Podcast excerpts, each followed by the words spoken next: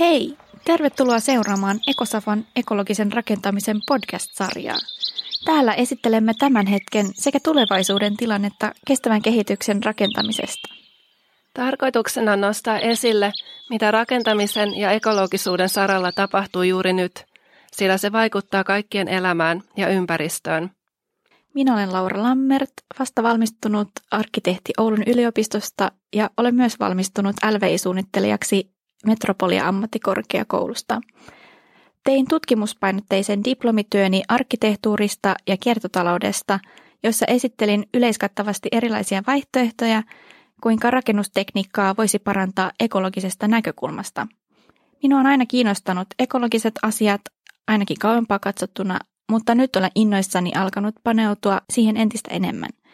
Opinnäytetyötäni tehdessä tietämykseni aiheeseen syveni ja koen, että kaikkien tulisi tietää enemmän rakentamisen ekologisuudesta. Minä olen Jonna Teeken, olen arkkitehti ja teen väitöskirjaa Aalto-yliopistossa.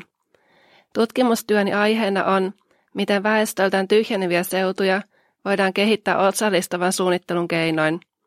Yhtenä näkökulmana ovat palvelut ja asuminen.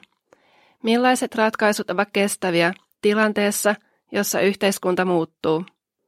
Ekologinen rakentaminen on hyvin ajankohtainen teema.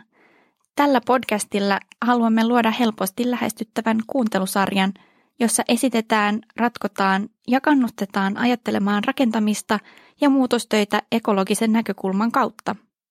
Sarjan aloitusjaksojen tarkoituksena on haastatella erilaisia asiantuntijoita, joilla on kosketuspintaa nykyaikaisiin rakennusmenetelmiin ja säädöksiin – ja näin kasvattaa tietoisuutta mahdollisimman ekologisista vaihtoehdoista.